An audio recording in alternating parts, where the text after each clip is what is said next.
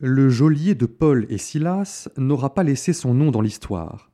Mais quel personnage Tout d'abord, voilà un homme qui rencontre un vrai visage d'Église. La première chose que Paul et Silas lui disent n'est pas un discours sur Dieu, mais une parole de réconfort qui le rejoint là où il est dans sa détresse. Ne crains pas. Ils reprennent ainsi exactement les premiers mots de Jésus après sa résurrection, ces mots qui donnent au geôlier la lumière de Pâques. Ensuite, c'est un homme qui passe de la crainte à la joie, de la mort à la vie. Il était sur le point de se donner la mort, et il accueille la vie de Jésus en se faisant baptiser avec tous les siens.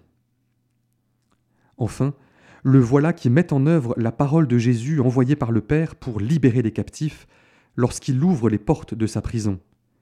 Il engage résolument son existence à l'exemple du Christ, alors même qu'il va ainsi perdre son métier. Ce qui frappe dans tout cela, c'est la dimension communautaire de ce cheminement.